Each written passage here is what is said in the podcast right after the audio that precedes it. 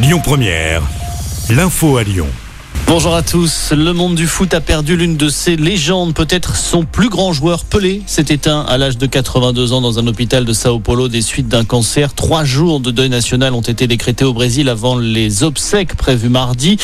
Pelé, l'homme aux 1000 buts qui aura marqué l'histoire de son sport et son héritage perdure encore aujourd'hui à travers plusieurs footballeurs, dont peut-être un en particulier pour Pierre Maturana, directeur de la rédaction de SoFoot.com. On a envie parfois de faire le, le rapprochement avec euh, ce goût de la, la, statistique, du but, euh, de, de savoir marquer euh, dans plusieurs positions différentes, d'avoir une technique un peu superlative.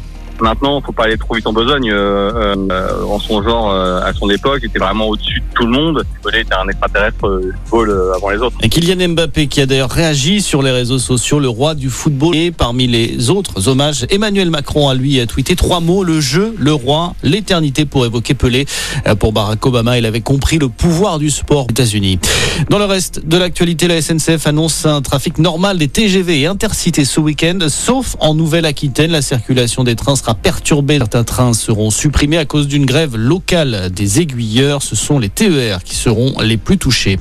L'Espagne rétablit des contrôles dans ses aéroports. Coronavirus qui explose sur le sol chinois.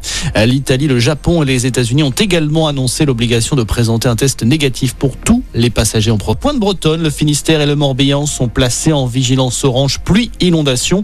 Début du phénomène à partir de 14h. L'épisode devrait durer au moins jusqu'à deux de journée à tous.